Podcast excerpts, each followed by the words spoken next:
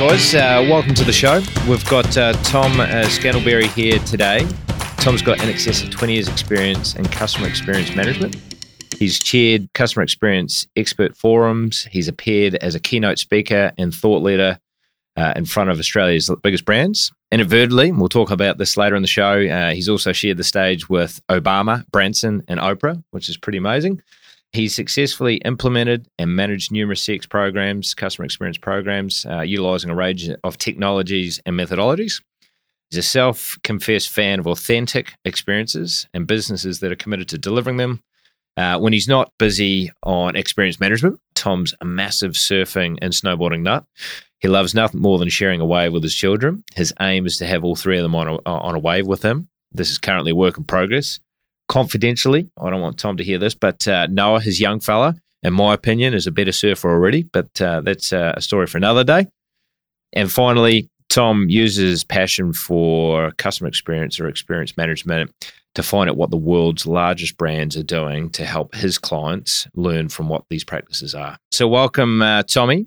I sort of wanted to start with I think whenever we sort of talk about customer service, customer experience, employee experience, and we'll talk about the the defining aspects there. I think I always go back to uh, when was the last time I had a really, really, really good customer experience? And often I have to search way back, and it's not that common. But when I do stumble across that occasion, it's really uh, quite impressive, engaging. You know, there's a real sort of emotion around that experience. Conversely, bad experience, way more common and of course, there's a uh, correlating emotional response in terms of how it makes me feel. So, I guess my first question is what is the elevator summary of what customer experience is and what your firm does in this regard? Okay, well, thanks, Shaun. Before I jump in the elevator, I've got to, I've got to just go back to that intro. And um, yeah, pretty um, clear that surfing is a big, big part of what I like doing. And um, I think if if we just start there, it's uh, it's those kind of things in our days, in our weeks, and in our years, those experiences, right, that are rich in experiences. It could be something that's you know exciting. I'm lucky I lived not by the beach, so I get to surf. But could be a holiday, could be some things with your family. Could also be on the flip side some pretty kind of negative things that might happen in in in life. So experiences shape us. They define our lives. So when you talk about your experiences when you're a consumer or when you're an employee, like you rightly said, you're talking about emotion. So it's, it's how, how we feel. So we don't just kind of switch that off the minute we become a consumer or the minute that we go into work. We're, you know, living, breathing, human experiencing uh, life. So that's the hard thing when we try to kind of dis- define what customer experience management is is you know people kind of look at it as like it's a wishy-washy thing it's intangible. And it, it is it is hard to measure it's hard to capture. But ultimately if you want to talk about a customer experience is how people feel about that business through the entirety of their journey with you. Those interactions could start long before they become a customer and could actually endure after they leave They've got views and opinions. So that's essentially what customer experience is. On the flip side, employee experience, which I know we're going to have a good conversation about as well, is the equivalent. How, how do your employees feel, or how do you feel as an employee throughout your employee life cycle with a particular business? So that's what CX and EX are. And uh, essentially, what we do is is uh, we add the management to it. So I know we'll we'll talk about it. I won't jump in too deep. This is the elevator, and I think we're arriving on the ground floor. but yeah, we we try to put some methodology and kind of tangible steps around how do you manage that experience so it's better. Yeah. So if we sort of use that uh, theme of experience management that wraps everything up, can you sort of just maybe explain to the listeners why companies are doubling down on experience management and, you know, maybe discuss or touch on some of the tangible economic benefits of doing so? And is there any good examples you can tell us of a product and or a services company that are nailing that um, and any sort of data or, or evidence to say it's worth investing in? Yeah, sure. So yes, a lot of businesses are doubling down on it. Um, so around around the year 2000, um, a paper came out of uh, of Harvard, a guy called Fred Reichheld and uh, Rob Markey came out and said, and actually released a book, said the one number you need to know.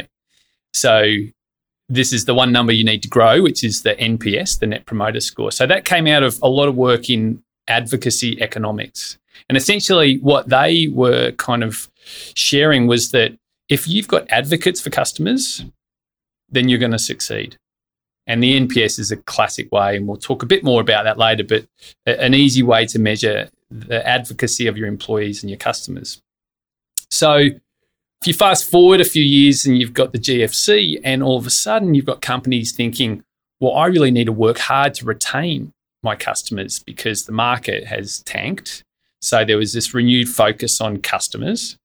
Um, and then you had the digital revolution with the smart device getting released on the market. And all of a sudden, customers had the information that they needed in their hand all the time. So, what we say is that customers have now a megaphone and super hearing.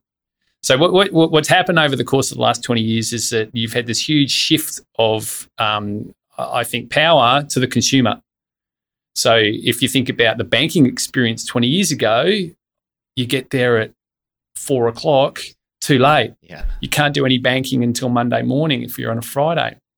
That is very different to the way banks offer their services now. Bank managers will drive to your house. Mm. You've got an app in your phone. Mm. You've got it's you know if you think about it, it's a great time to be a customer. Mm. So you've got all sorts of examples of this transformation towards more customer centric behavior. Why are they doing that? Doing that because it makes money. Yeah. Because companies that do focus on providing better customer experiences outperform the market. And more than ever, they are disproportionately rewarded for it. If you do the wrong thing by your customers, you are disproportionately punished for it.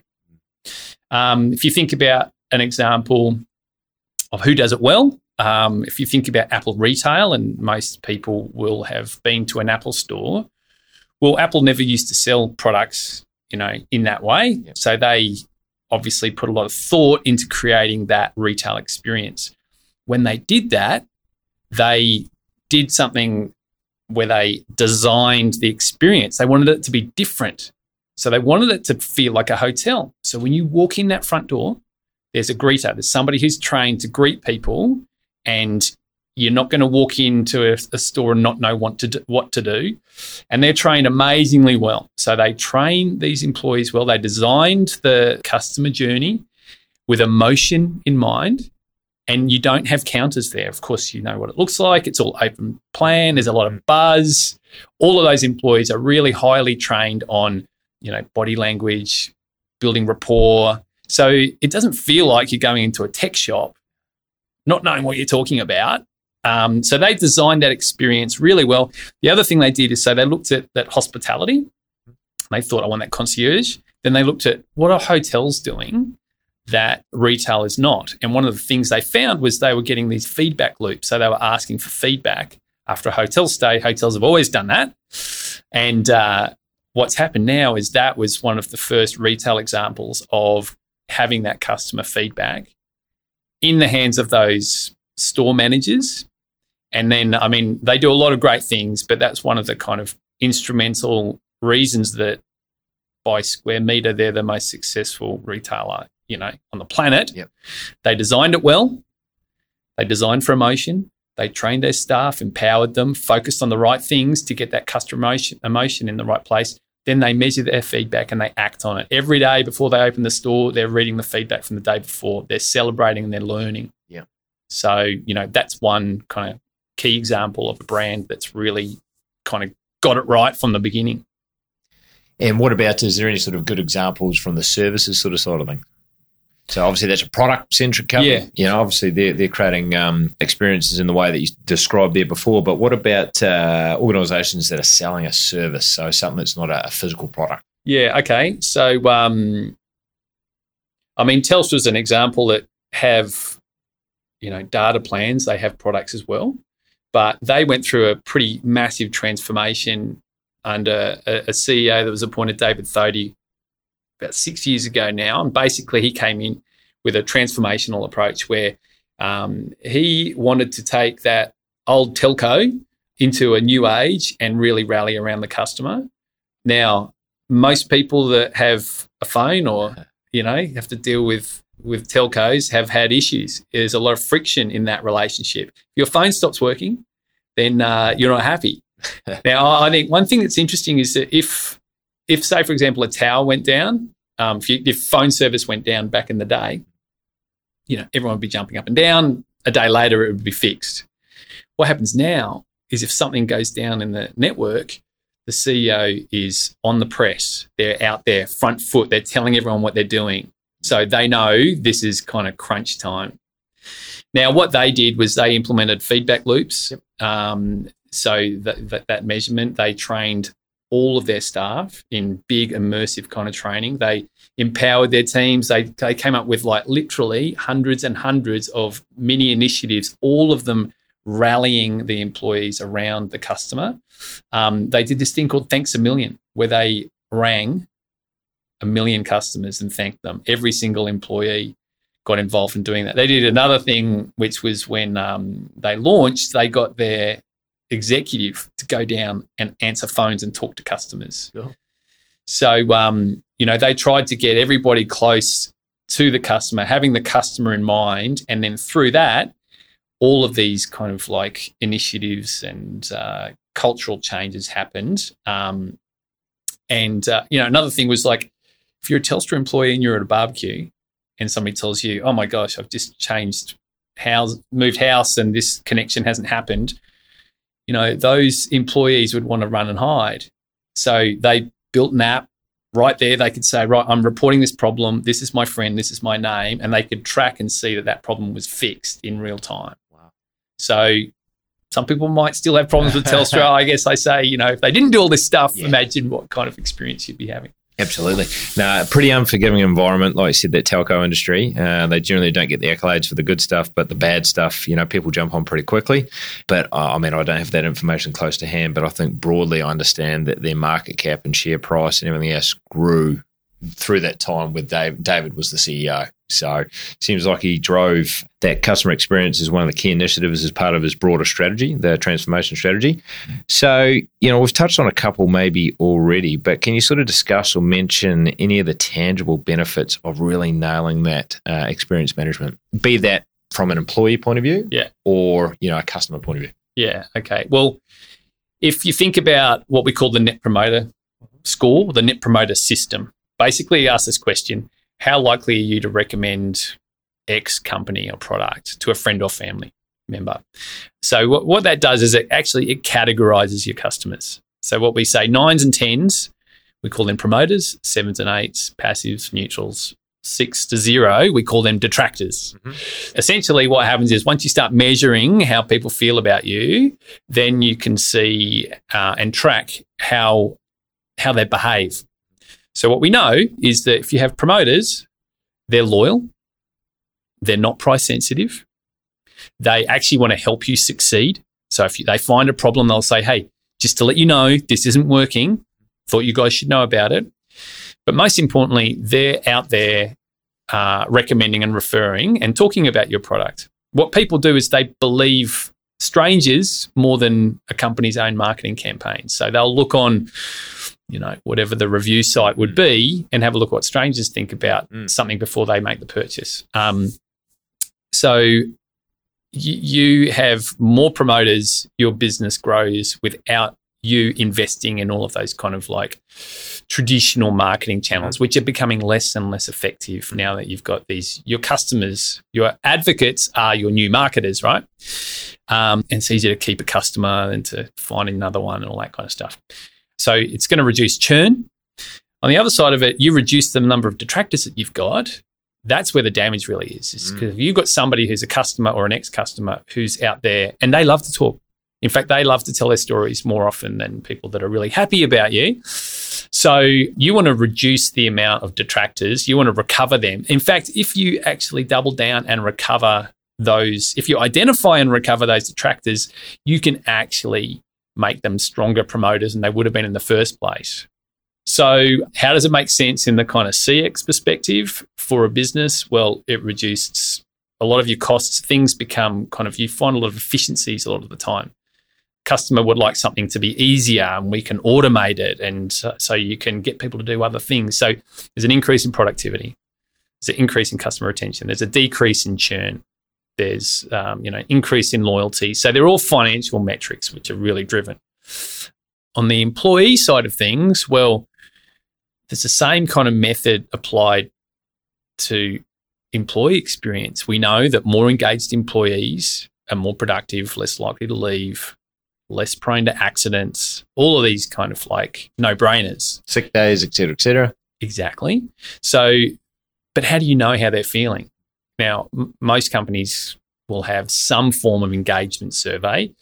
Um, traditionally, they're done once every two years, perhaps. And, um, you know, it's pretty hard to make that actionable. It's not in real time. So, the same customer experience methodologies about feedback loops and asking the right questions, acting on it, they're deployed in the employee realm. So, look at that employee journey.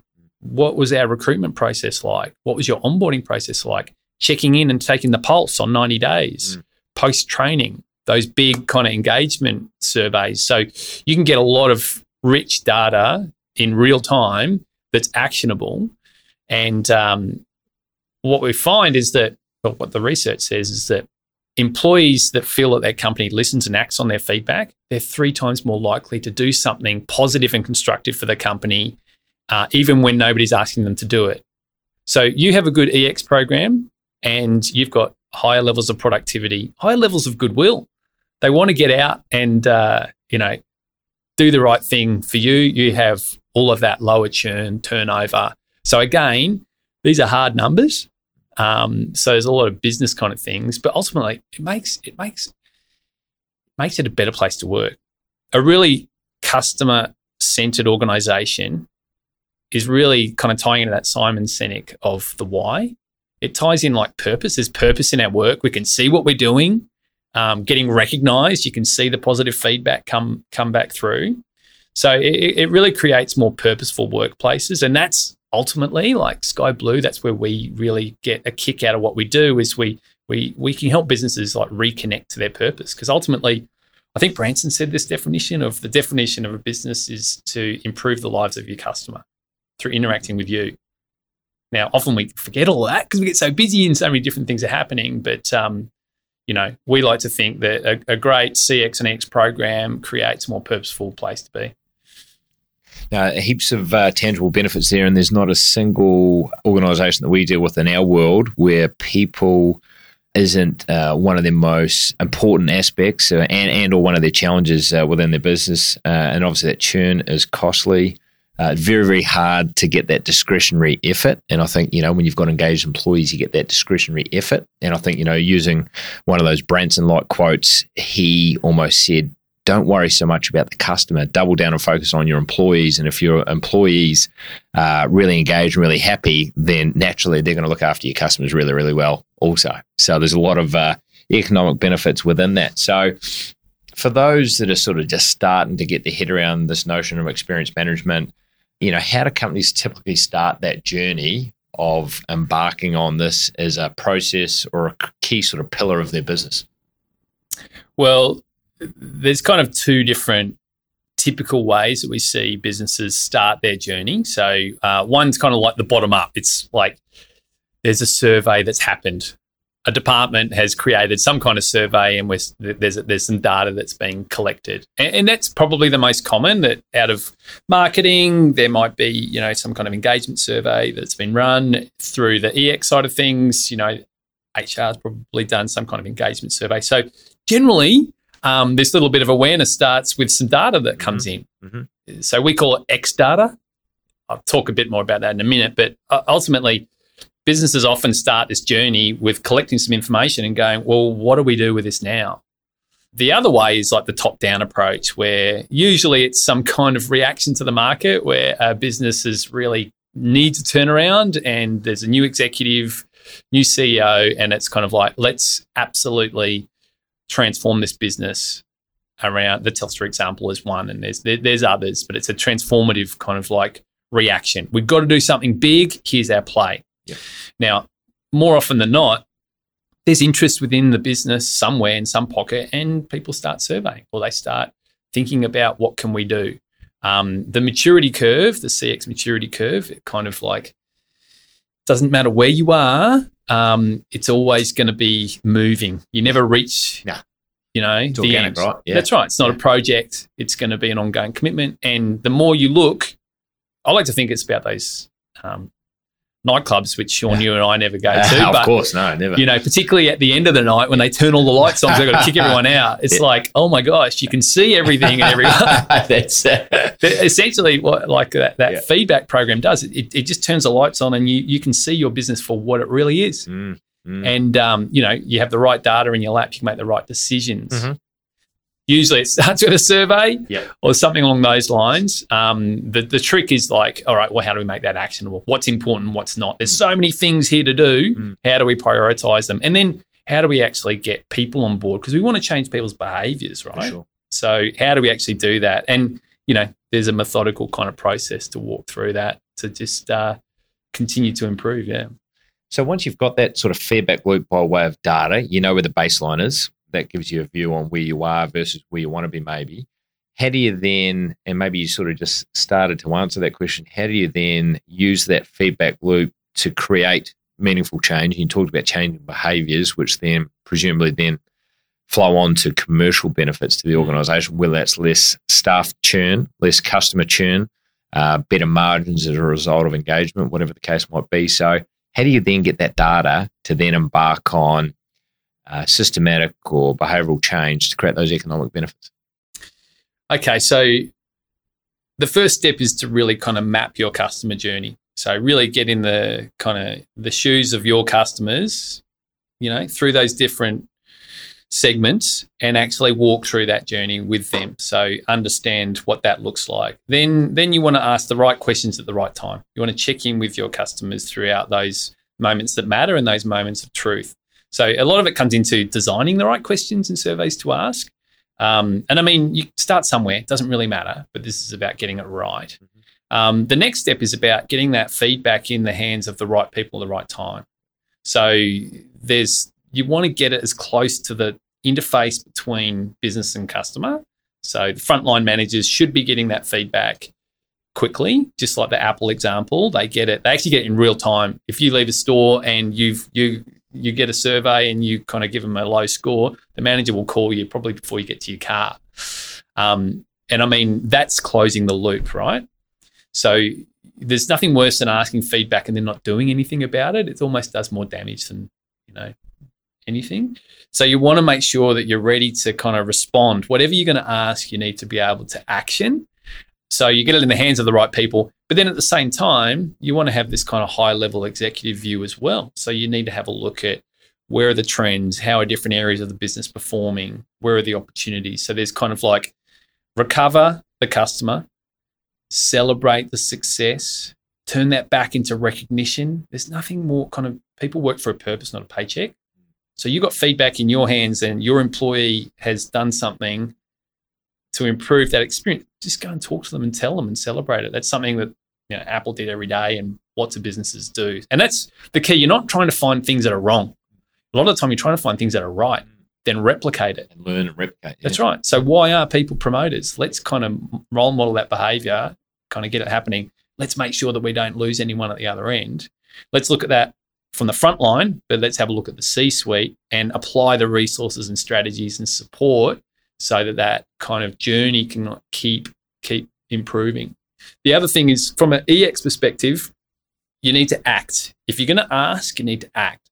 So you need to be able to have the right cadence of uh, pulse surveys or, or touch points with your employees as long as you're going to act on it. Because again, if you take feedback, don't do anything about it, then you're kind of again doing more damage. So it's about getting the. And here's the last thing I'll say about this is the business needs to be kind of in the right mindset for this. You can't just throw in a survey program and expect it to work. You need the team to be focused around why are we doing this and this kind of all right are we actually really committed to focusing on our people or our customers and let's get ready let's get the kind of um, mindset right mm. there's nothing worse than coming in on a monday and having 10 screaming complaints in your inbox. So um, you need to know how to kind of deal with that and be ready for uh, for the journey no, that's a great answer. I, I like um, I like the fact that the data gives you one thing, but unless you've got an action plan or are prepared or can act on some of that stuff, then you kind of potentially set yourself up to fail a little bit, and perhaps you get a little bit of broken trust. And of course, there's plenty of variables in business. BAU gets in the road of execution of some of those things, so you need to understand uh, what your organization's ability might be to act on some of that feedback. But also like the real time example you used of Apple and I shared a quick story when we are just sort of kicking off about the real time aspect of Domino's. I went to Domino's head office, went to their D lab, and they've got a, a digital uh, fish tank in their reception area. And uh, unbeknown to me at the time, I just thought it was a, a, digital fish tank. But it was later explained that every day, I think their store managers log in, they provide some feedback on how they're seeing their role, the company, etc that data then feeds into the visual dashboard, which is the fish tank. And if the fish are swimming in a very controlled, calm manner, that's uh, an indication that the pulse of the organisation that day is everyone's engaged, they're calm, they're good. If those fish are swimming in a more frantic, crazy manner, that's a visual snapshot say, shit, you know, people aren't feeling so good about their role or the business and all the rest of it. It's that real time aspect. And I think so many companies, and to a certain extent, us, you do you do an annual survey. That's great, but you know that's one day of three six five, right? You've mm. you've missed data potentially in real time for three six four of the three six five. So I think that real timeness is is really really critical. Yeah, look, I mentioned experience data, right? So mm. essentially, you've got operational data, which we're we're rich of. Yep. We know all of our P and L, our yep. numbers, our you know call time, handling, all that kind of thing. So we call that operational data. Mm-hmm. Then the stuff that we're talking about, the emotional kind of stuff, how people are feeling, the X data, that's essentially where the tangible piece of, of experience management comes in. So what you're doing is your O data tells you what has happened in the past. Your X data is telling you what's going to happen in the future. It's predictive. So it's blending your O and X data so that you're your leadership team have got all of the right things in front of them. So they're not telling you what they think, they're telling you what they know. They know, and I love that example because that's about the best dashboard I've ever heard of is how are people feeling? Because mm. that's going to predict how the business is going to perform on that day.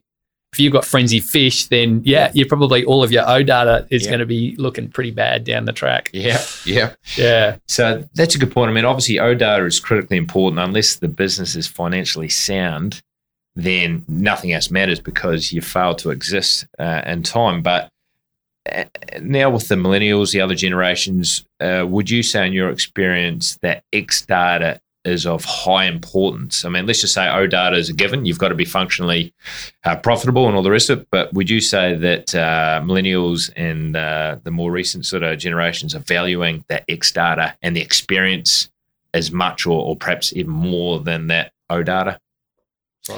Yeah, well, um, they want their business to know how they feel, but they, they, they want the business to care about how they feel. Uh, they also want to be recognized more than I think other generations. So, you know, and we might say, well, that's tough, but, um, but like rightly so. You know, we want one of the biggest drivers of engagement is actually being recognized for the work that you do. And um, I think 70% of people who leave a role, in one stat I was reading recently, left because they didn't feel recognized or appreciated for what they what they were doing. So definitely younger generations are used to getting more real-time kind of feedback.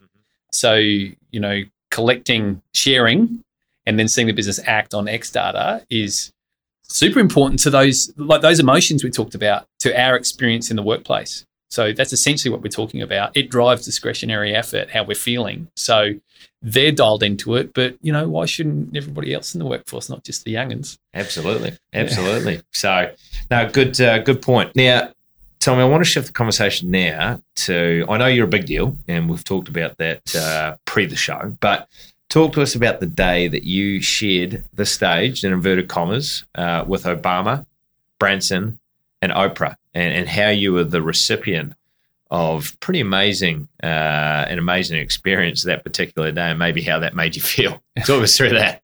Okay, so you know, to set the records straight, uh, I didn't necessarily share the stage. Um, however, I was attending the world's largest experience management conference, a, a, company called Qualtrics, who we've worked with since we were founded. Now, they got a great backstory. They started in a garage. A son and his father started uh, around the turn of uh, the millennium, and uh, they just got picked up and sold for $8 billion by SAP just last year. Wow. So, SAP, as you would be aware, run systems, operating systems for I think 70% of the world's transactions or something crazy, right? So that they just before Qualtrics listed, they went in with a cash offer and bought them because that's how important they see experience management. They say that is the new battleground. So therefore, we want to have the world's largest and the world's fastest growing experience management platform, which has incredible capabilities of um, I'm not plugging them, but yeah. they are kind of like market leaders in employee experience, customer experience, yep. and brand experience. They're great. So, you know, their people are great as well. yeah. So, uh, before this conference, they're an experience management company. So, they do all the right things for their employees. People love working for them. And, and I hear incredible stories about what they get to do at work. But for their customers, they get 14,000 people together was the number at this conference. And, and what they want to do is they want to make that experience as good as possible for you. So I knew how it worked. They send out a survey and, uh, beforehand and ask, hey, is there anything we could do to make it special? So I'd been over the last few years and, and my wife hadn't come. So she's a part of the business. So um, she got to come along. But um, I wrote a little note saying, hey, look, my wife doesn't think I do any work when I come over.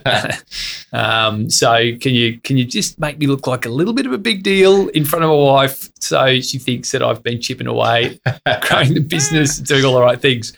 So that was it. I sat at home. I sent that off, and in my head, I thought, you know, it'd be nice to sit up near the front because look at the speakers. Yeah. It's the most incredible yeah. lineup I've ever seen. And uh, so the morning of the conference, I get a, a, message from Tyler, who is the marketing, or uh, the events manager who works in Qualtrics, and he he said, "Look, you've been randomly selected. We'd like to get you up near the front." And I thought, fantastic. So we were ushered in, you know, got right up there. Yeah. And then Ryan Smith, the CEO, came out and uh, launched the conference. And I mean, this is an American massive conference. There's lights down, music. There's like, I think it was like a hundred meter screen. It was just massive. And there he's talking about what's coming up. There's Obama's picture. there's Oprah's picture. There's Branson's picture. And uh, then he talks about us, the customers, the participants. And he says, um, We've got a guy who's come all the way from Australia, and bang, I'm on the screen. I'm on the screen. That's this picture yeah. that is like 20 Huge. meters high. Yeah, yeah. And uh, they called me out. Cameras came. I stood up and they're like, this guy, Tom, he's a big deal. so uh, they, they, they whipped out a red jacket, asked me to wear it. And then they asked everybody there to make sure that they tell me that they're appreciative of my efforts in, in the CX community. Let's go. And the next couple of, I mean, I left Salt Lake City Airport the following Saturday and people were yelling out to me, yes, like, you're a big deal. It's like, I went up in the snow and people were yelling out to me without the jacket on. Yeah. So the, the great thing about that, it was unbelievable, but it cost $80 for a jacket. The thing is, the employees loved. My wife would go to the shops, and that people would be saying, "We love Tom. We love working with Tom." She could. Anyway, she she was a bit over it, to be yeah. fair. Um, however, however, what happened there was, um, yeah, it was amazing for me. But everyone who participated in it came up and took a selfie. All the staff that kind of got involved. There's this kind of like collective positivity. And from that one small little gesture, what can we do with this request? They jumped on it um, lots of people ask for like trips around the world yeah, and all that yeah, kind of yeah, stuff. Uh, you know, you're not going to get the same value, um, and it's not about that. It's um, and quite often it's that discretion in really customer centered businesses and organizations that really look after their people, where this becomes kind of like it's a positive sum game. And uh, you know, ultimately, this is what I do with a lot of the training that we do about why we do CX, Mm. what you can do with your customers. Is about how purposeful your work can become. Mhm.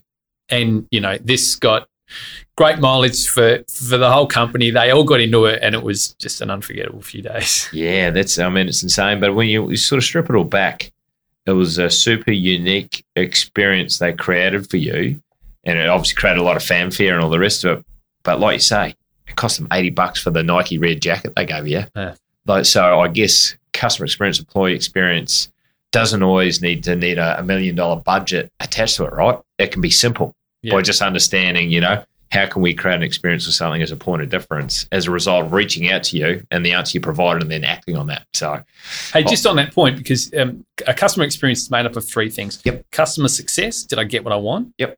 Customer effort. Was it hard? The harder it is, the Yep. more friction, the Yep. more pain, the less happy I am. But then there's customer emotion. So customer emotion trumps everything. I might not remember what you did or said, but I remember how you made me feel. So at the beginning, you said when you think about memorable experiences, what you're actually tapping into is what are my memories of that interaction? Mm, And I do this in all of our workshops where we talk about this first. And what always happens is that people don't love a product, they love the people around that product or service. So Mm. it's like Branson, it's a service profit chain. Mm. It's like profitable company has happy customers.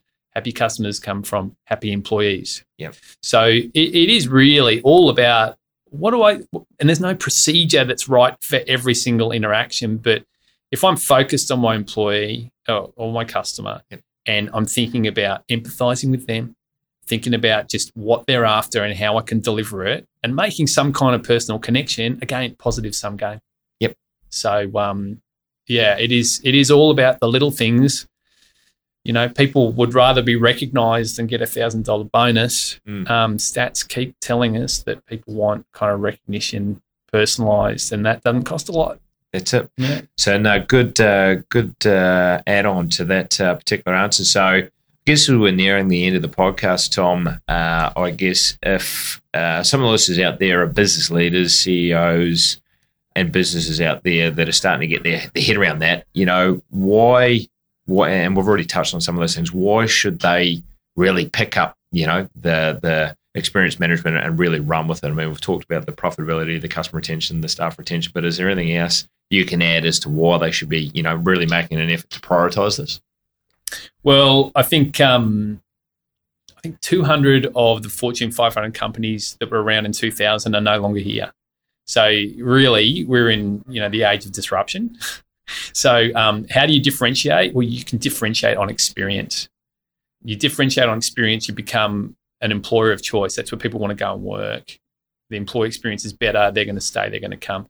So I, I think it's kind of like shoring up your future. The other thing is that I think 90% of CEOs recently said that they expect disruption in their sector in the next two years, but only 20% said they're prepared for it. So, you know, if you think about what we said at the beginning, the more advocates you've got, the your business is in better hands. But a really mature experience management program actually allows you to really understand your experiences, your drivers, um, matching it to the O data, and it actually allows you to kind of look for disruption yourself to go out and actually be more innovative and really kind of like put your effort into things which your customers and employees really are going to benefit for. So, I mean, like you said, there's all the kind of like real time benefits, which are pains in all businesses that can be improved, but a more customer centered and employee centered approach, I think, will ensure that the business stands the test of time, turbulent times ahead if they come. No, no, absolutely. I think uh, you're spot on. Obviously, the rate of change is increasing, and it's a dis- disruptive landscape out there. We've never been, as you said at the top of the show, we've never been in a more transparent world. So, employees, consumers have got so much transparent data. And I guess the thing to note is CX, experience management, uh, employee experience, it's happening in any case, right? But it happens by default or by design. Mhm. You know, so even those companies that aren't prioritizing it or focusing on it, there's still an experience created for their employees and their customers. Mm. So trying to get ahead of that curve and, and use that for, for good rather than a detrimental sort of aspect. So talk to us about how people can find out more about experience management. And can you just sort of give us a quick recap of the suite of services that your business offers? Yeah, well, I mean, there's plenty of vendors out there essentially mm-hmm. that provide um, feedback loops at you know different price points for different levels of maturity, and they've got a lot of kind of material around why it's important. What we kind of do, and and the reason we formed Sky Blue was we see a lot of businesses which aren't in the position where they're going to go and create a CX team, a chief customer officer, yeah, you know, chief experience officer now. Like these these are roles that exist more and more now, mm. and then kind of arrange a team to. Form. So a lot of businesses aren't going to go and do that. We try to do the heavy lifting. Use people in the business that are already passionate about the customer or employee or whatever it might be, and then we just try to expedite that journey. So we'll do that in lots of different ways. We start with like a customer journey workshop. We might collect the data they've already collected and make some sense out of it and come back and tell them what their customers are actually saying and feeling. So we try to just kind of illuminate the path forward. A lot of the work we do is actually training and culture training and design, like trying to get that those key moments that matter mm. redesigned from an empathetic perspective. And we just build some workshops and then drive some measurements so we can see, well, we're here now. Um, we know what's important to the customers. Let's redesign it. Let's train people to actually do the right thing. And then let's measure the improvement and the impact over time. So we kind of handhold. We like to really partner with businesses rather than just come in and you know walk out. We want to really feel a satisfaction of moving that needle in the right direction. And the same goes in the employee side of things. So you know, getting that employee experience or even that kind of like engagement measurement way more dynamic, way more actionable. So yeah, we chip in and help any stage of anybody's kind of like ambitions, but it just all starts with a conversation show notes, I'm sure, will tell yeah. us the, where, where, the website is. And um, yeah. Now, well, fantastic, mate. Well, I know uh, through our experience and some people that I know and respect a lot who have engaged your services, you've made a big difference to uh, to those organisations. And I think it's a really interesting topic that uh, we can't escape. And I think it should be a critical part of every organisation, whether it's the customer side of it or the employee experience. So I think you're doing some fantastic work, mate. So Really appreciate you taking the time to join us here today. Of course, in the show notes, we will share the details of how to find Tom. If you want to find out more about this notion of uh, experience management, how do they find you? Well, you know, there's a thing called the internet. We're on there. Wow. we've, got, we've got a website, skybluecx.com.au. But if you Google Skyblue CX, we'll show up. And um, yeah, that's probably the best place to start. Tom, really appreciate you joining us. I think it's a really interesting topic. So I think you've done a wonderful job of uh, further defining it and also defining why it's important and how we act on some of the stuff. So I appreciate you joining us, Tom. Great. Anytime. Thanks, Shaun.